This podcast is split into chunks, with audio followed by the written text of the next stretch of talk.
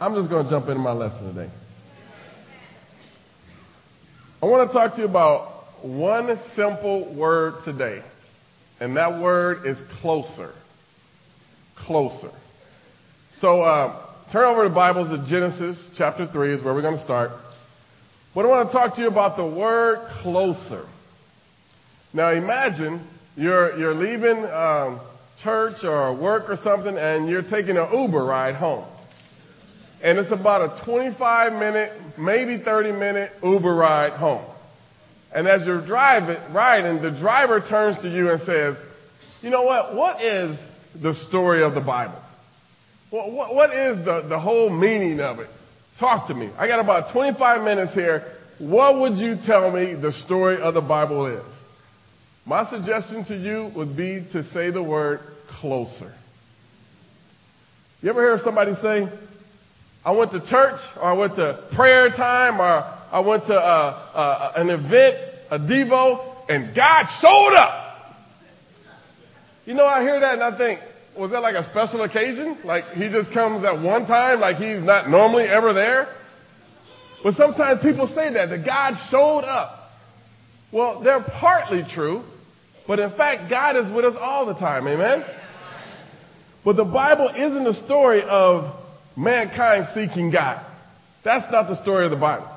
The Bible is the story of the God who shows up in this world where we are.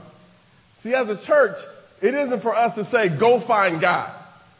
It's for us to tell the story of the fact that even though we are sinful, pitiful, wretched, weak, hurting, God still shows up in your life, regardless of where you stand. So what does that mean, God shows up? Let me illustrate it for you like this. Picture back in Genesis, in the Garden of Eden. You had Adam and Eve, and a great relationship with each other.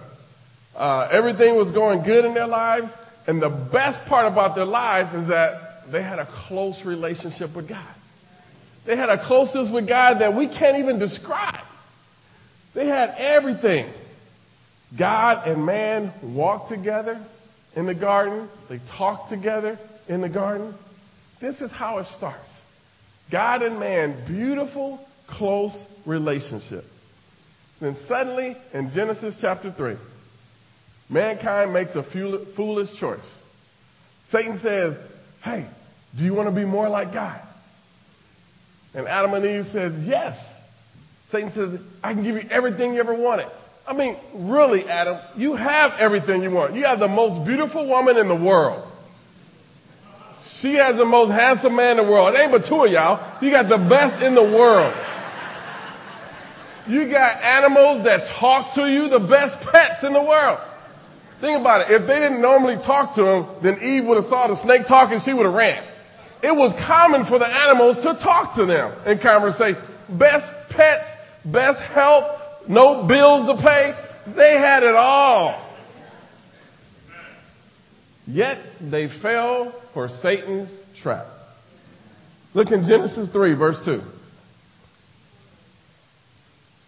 Satan had started deceiving them, and then Eve said, the woman said to the serpent, we may eat fruit from the tree in the garden, but God did say, you must not eat fruit from the tree that is in the middle of the garden, and you must not touch it, or you will die. You will not surely die, the serpent said to the woman, for God knows that when you eat of it, your eyes will be opened and you will be like God, knowing good and evil. You know, when was the last time you made a really bad choice? I mean, one of those things that you thought, man, what was I thinking? That was just stupid. Adam and Eve thought, okay, if we make this choice, we're going to be even closer to God. So they took a bite, boom, they were further from God than they had ever known. You know, many Christians who Jesus died for just do stupid things and end up far from God. Now, don't be upset because I said the word stupid. It says it in Proverbs twelve, verse one. He who hates correction is stupid. So I'm trying to correct you. If you hate it, the Bible speaks for itself. But just think, Adam and Eve, They see the fruit, they think this is going to be good, and it ends up separating them from God. So what happens next? Is it that man goes on this hunt back for a journey with God? Nope. God begins a slow march back to mankind because he says, look what you've done. I've created a relationship with you that is so close, it can't even be described. And yet, you threw it away. Now, God says, if that's what you want, I understand. Now, if it was you and me, we would be like, okay, you messed up. You need to suffer the consequences. Get out my garden. You need to go somewhere. But God says, even though you messed this up, I still love you enough that I'm going to draw closer to you again. Now, if you think about all the stories you've heard growing up as a little kid, even those you've taught in Kids Kingdom, this is a story of God having a great distance from mankind, but slowly drawing closer back to God. Let me give you some examples. Look in Genesis eleven, verse four. Genesis eleven, verse four and five. We've all heard and even taught probably about the story of the Tower of Babel. And the story goes like this. They wanted to build this tower. Look at what it says here in verse four. Then they said, come, let us build ourselves a city with a tower that reaches to the heavens so that we may make a name for ourselves and not be scattered over the face of the earth. But the Lord came down to see the city and the tower that the men were building. You know, the word in here, the Lord came down. See, in the garden, he was with them, walking and talking. He had a relationship. But after what happened in the garden, God had to be separated from him. So he had to come down to see what was going on because no longer was he with them there in their presence. God shows up in our world today. Think about Jacob and Esau. Jacob tricked Esau out of his blessing, even tricked his dad out of the blessing. Well, when Esau found out, Jacob took off, ran for the hills. And then there was a story. You look over in Genesis twenty-eight. You may remember this. You probably even taught the story about Jacob's ladder. As Jacob was running away, he was out in the wilderness, so he set up a rock, he laid down, he went to sleep on a rock. And look at what it says here, first of all, in verse twelve, Genesis twenty-eight twelve. He had a dream in which he saw a stairway resting on earth with its tops reaching to heaven, and the angels of God were ascending and descending on it. He fell asleep, and he saw a stairway connecting earth to heaven. Then look what happens in verse sixteen. When Jacob awoke from his sleep, he thought, surely the Lord is in this place, and I was not aware of it. He was afraid and said, how awesome is this place? This is none other than the house of God. This is the gate of heaven. Jacob woke up and realized, God is close to me right here. So he set up a pillar. He set up stones because he wanted to remember God is right here showing up in my life. This is how it looked in the first few chapters of Genesis. God shows up and people freak out. God shows up, Abraham falls down on his face. God shows up, Jacob sets up a stone. God shows up, and Moses says, oh my gosh, a burning bush, look at that.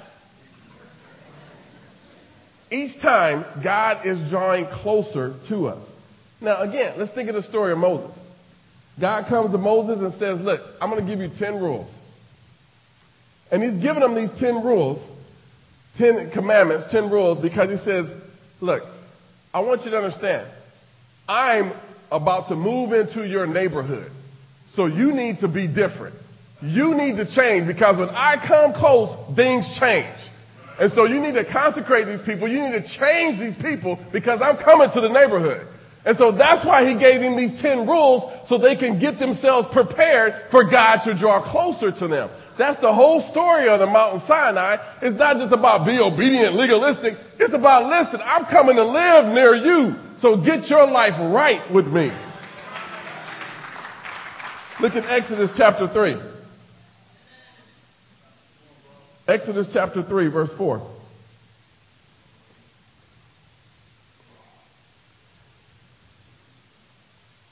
When the Lord saw that he had gone over to look, God called to him from within the bush, Moses, Moses.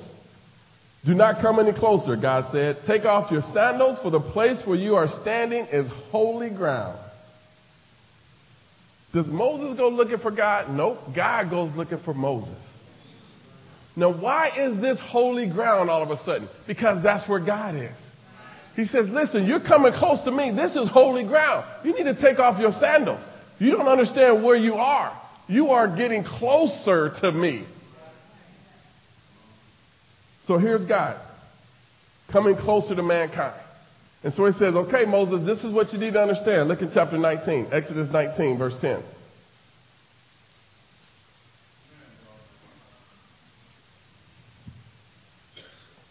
Verse ten through thirteen. And the Lord said to Moses, go to the people and consecrate them today and tomorrow. Have them wash their clothes and be ready by the third day, because on that day the Lord will come down on Mount Sinai in the sight of all the people. Put limits for people around the mountain and tell them, be careful that you do not go up on the mountain or touch the foot of it. Whoever touches the mountain shall surely be put to death. He shall surely be stoned or shot with arrows. Not a hand is to be laid on him, whether man or animal. He shall not be permitted to live. Only when the ram's horn sounds a long blast may they go up on the mountain. Wow. You say, God, why are you so uptight? People got to die, even the animals. What in the world is wrong with you? He says, listen, because I'm closer to mankind than I have ever been since the Garden of Eden, you need to be ready. You need to change. It's not me that needs to change. You need to change, because what I had in the garden, I'm about to bring closer to you. And in order for you to even be able to be in that presence, you need to change. I wish I could have been there seeing Moses walk up on that mountain. He walks up through the thunder, through the clouds, through the fire, and he goes and he talks to God. He even talks about it in Exodus thirty-three eleven. God and Moses talk face to face as a man with his friend. That's a closeness. Never before, never since Adam has God been that close to somebody personally. So close that when it's all done, Moses walks down and he is just radiant. He is shining. He has to put a veil over his face because he's going to freak everybody out. He says, you know what? We need to build a tabernacle. We need a place for God to be at.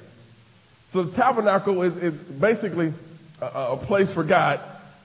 It becomes the center of all Israel. So they build this tent, this tabernacle. And I used to think that the tent simply mean a place where all the Israelite leaders met. But that's not what it was. That was a place where God met man inside this tent. So the Israelites would gather. And you can just see one of the mothers walking with their son. Hey, what is that? Oh, that's God's house. That's where God lives.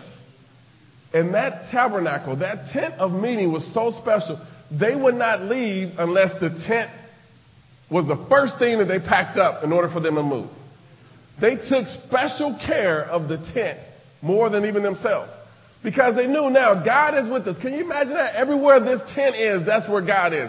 That's why when they went out for battle, they thought anybody in our way, you're getting crushed because we got God with us.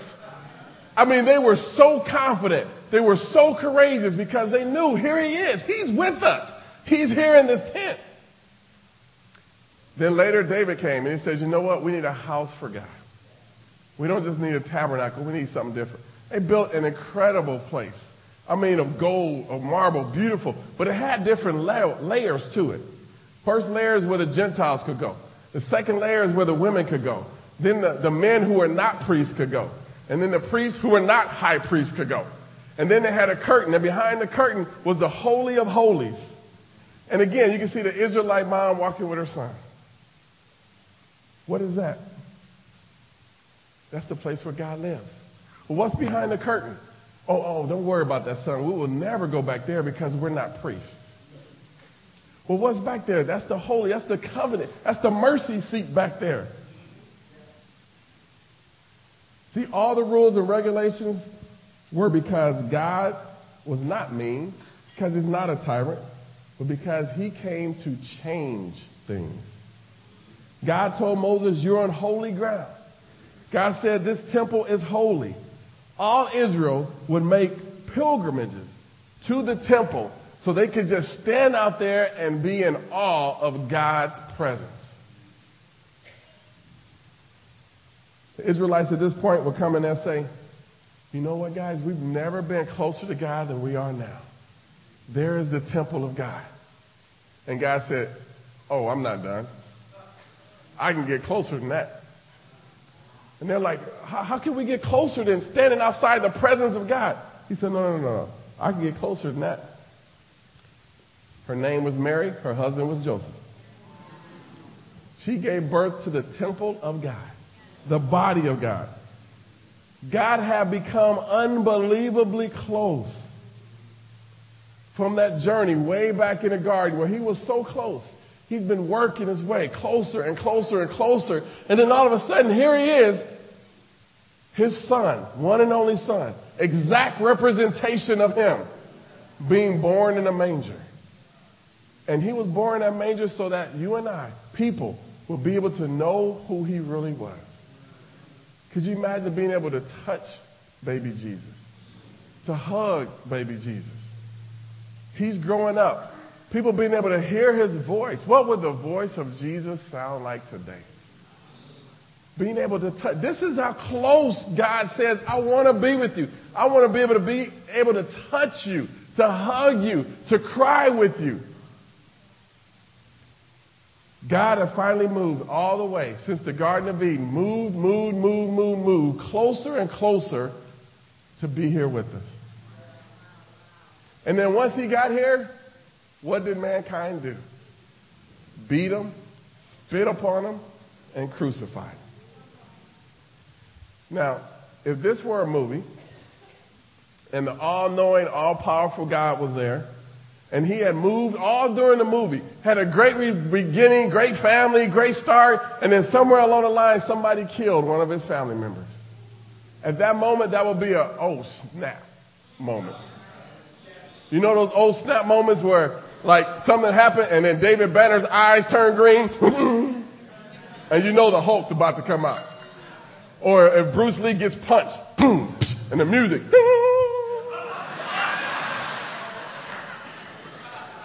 You know that somebody's about to get beat down right now.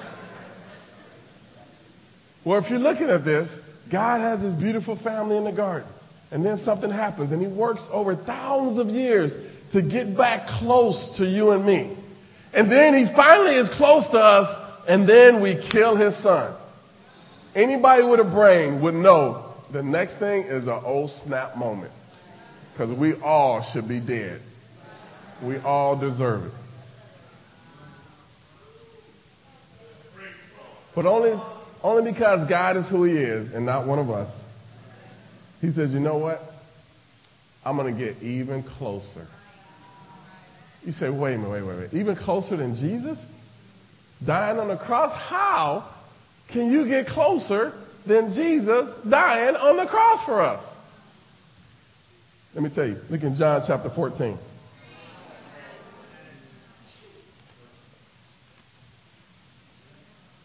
John chapter fourteen.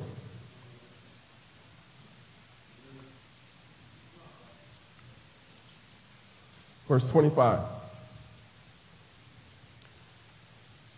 All this I have spoken while still with you, but the Counselor, the Holy Spirit, whom the Father will send in my name, will teach you all things and will remind you of everything I have said to you.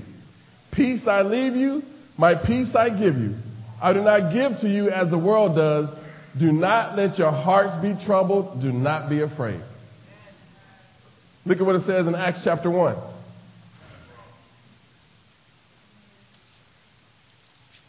Acts chapter one, verse one. In my former book, Theophilus, I wrote about all that Jesus began to do and to teach until the day he was taken up to heaven, after giving instructions through the Holy Spirit to the apostles he had chosen. After his suffering, he showed himself to these men and gave many convincing proofs that he was alive. He appeared to them over a period of forty days and spoke about the kingdom of God. On one occasion, while he was eating with them, he gave them this command. Do not leave Jerusalem, but wait for the gift my Father promised, which you have heard me speak about. For John baptized with water, but in a few days you will be baptized with the Holy Spirit. First in the garden. Then he has the tent. Then he has the temple. Then he has Jesus. And even then, after we kill Jesus, he says, I'm still not done trying to be closer to you. So I'm going to give you something. Look at what it says here in First Corinthians six. I'm going to give you something that's going to change you forever. First Corinthians six eighteen. Flee from sexual immorality. All other sins a man commits outside of his body. All other sins a man commits are outside his body, but he who sins sexually sins against his own body. Do you not know that you that your body is a temple of the Holy Spirit, who is in you, whom you have received from God? You are not your own. You are bought at a price. Therefore, honor God with your body. The God who came all that way from the Garden of Eden, did all the things he did.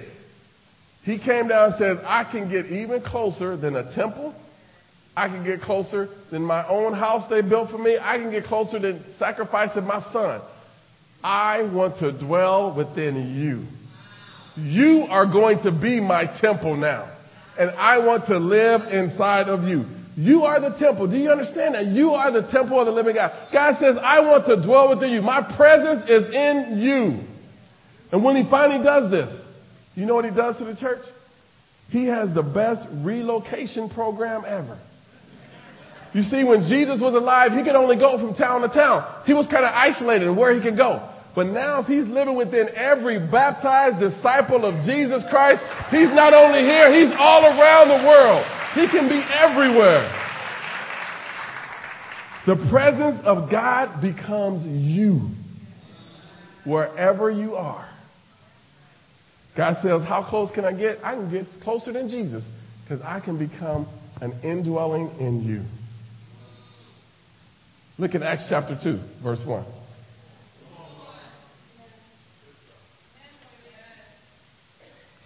Acts chapter two, we know what happened on the day of Pentecost, but let me read it for you again and bring it back to you. On verse one, when the day of Pentecost came, they were all together in one place. Suddenly a sound like the blowing of a violent wind came from heaven and filled the whole house where they were sitting. They saw what seemed to be tongues of fire that separated and came to rest on each of them. His main disciples. Perfect unity. So you have to start seeing yourself as God sees you. God sees you as his home, his dwelling place. You got to hear what I'm saying, because it doesn't, it doesn't register with many of us. We just go to church, we get baptized, we try to live a great life and make it to heaven. You're missing the point. He wants to live within you. Because too many times, so many people are saying, well, I wish I could get my friend to church. I wish I could get my family to church. You are the church. Wherever you go, you're taking God to them. We don't need to worry about, can I get you here at ten o'clock in the morning? What are you showing them from nine to five at work? You got to understand, this is what it said. What if you wore a shirt to work or school that says, I am a people of God? Would they treat you any different? Would a shirt make them treat you different, or is that just how you live already? That they know you are a man or woman of God. That is not even a question about it. See, do you do you really understand you are the dwelling place for God? You are the temple of God. See, let me ask you this. Wives, if you really understood you are the temple of God, then when your husband comes home from work, do you greet him at the door as if you are the temple of God? You don't, you don't hear hardly nothing on that one, do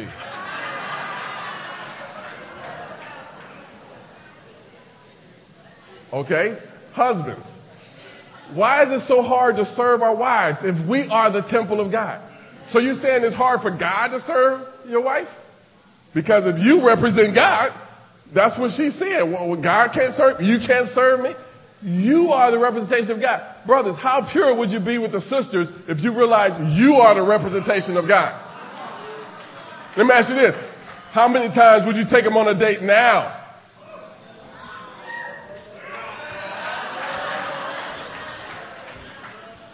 Jesus didn't go on no dates. How you know? He encouraged brothers and sisters. That's what dating is. It's an encouragement. So let me ask you this. If you are the presence of God, we shouldn't just tell our kids how to act. We should show them how to act and let them reflect on us. See, you, many of us, we, you're playing church, guys. You cannot play church. Either you are in the temple, the presence of God is living in you, or he's not. It's one or the other. And this is where you got to understand. You got to see, okay, if this is where he is, if he's in me, then you know what? I'm not going to go back. I'm not going back. I can't go back because I've been set free. God let Jesus die to set you free. Quit living like you're on parole. He sets you free from where you are. And because of that, you can't go back. You can't turn back. You've been set free. You no longer need to be trapped in the world of sin. You no longer need to be engulfed in what's going on. You need to stand up right now and make sure you set free in the Lord. Stand up right now if you set free in God.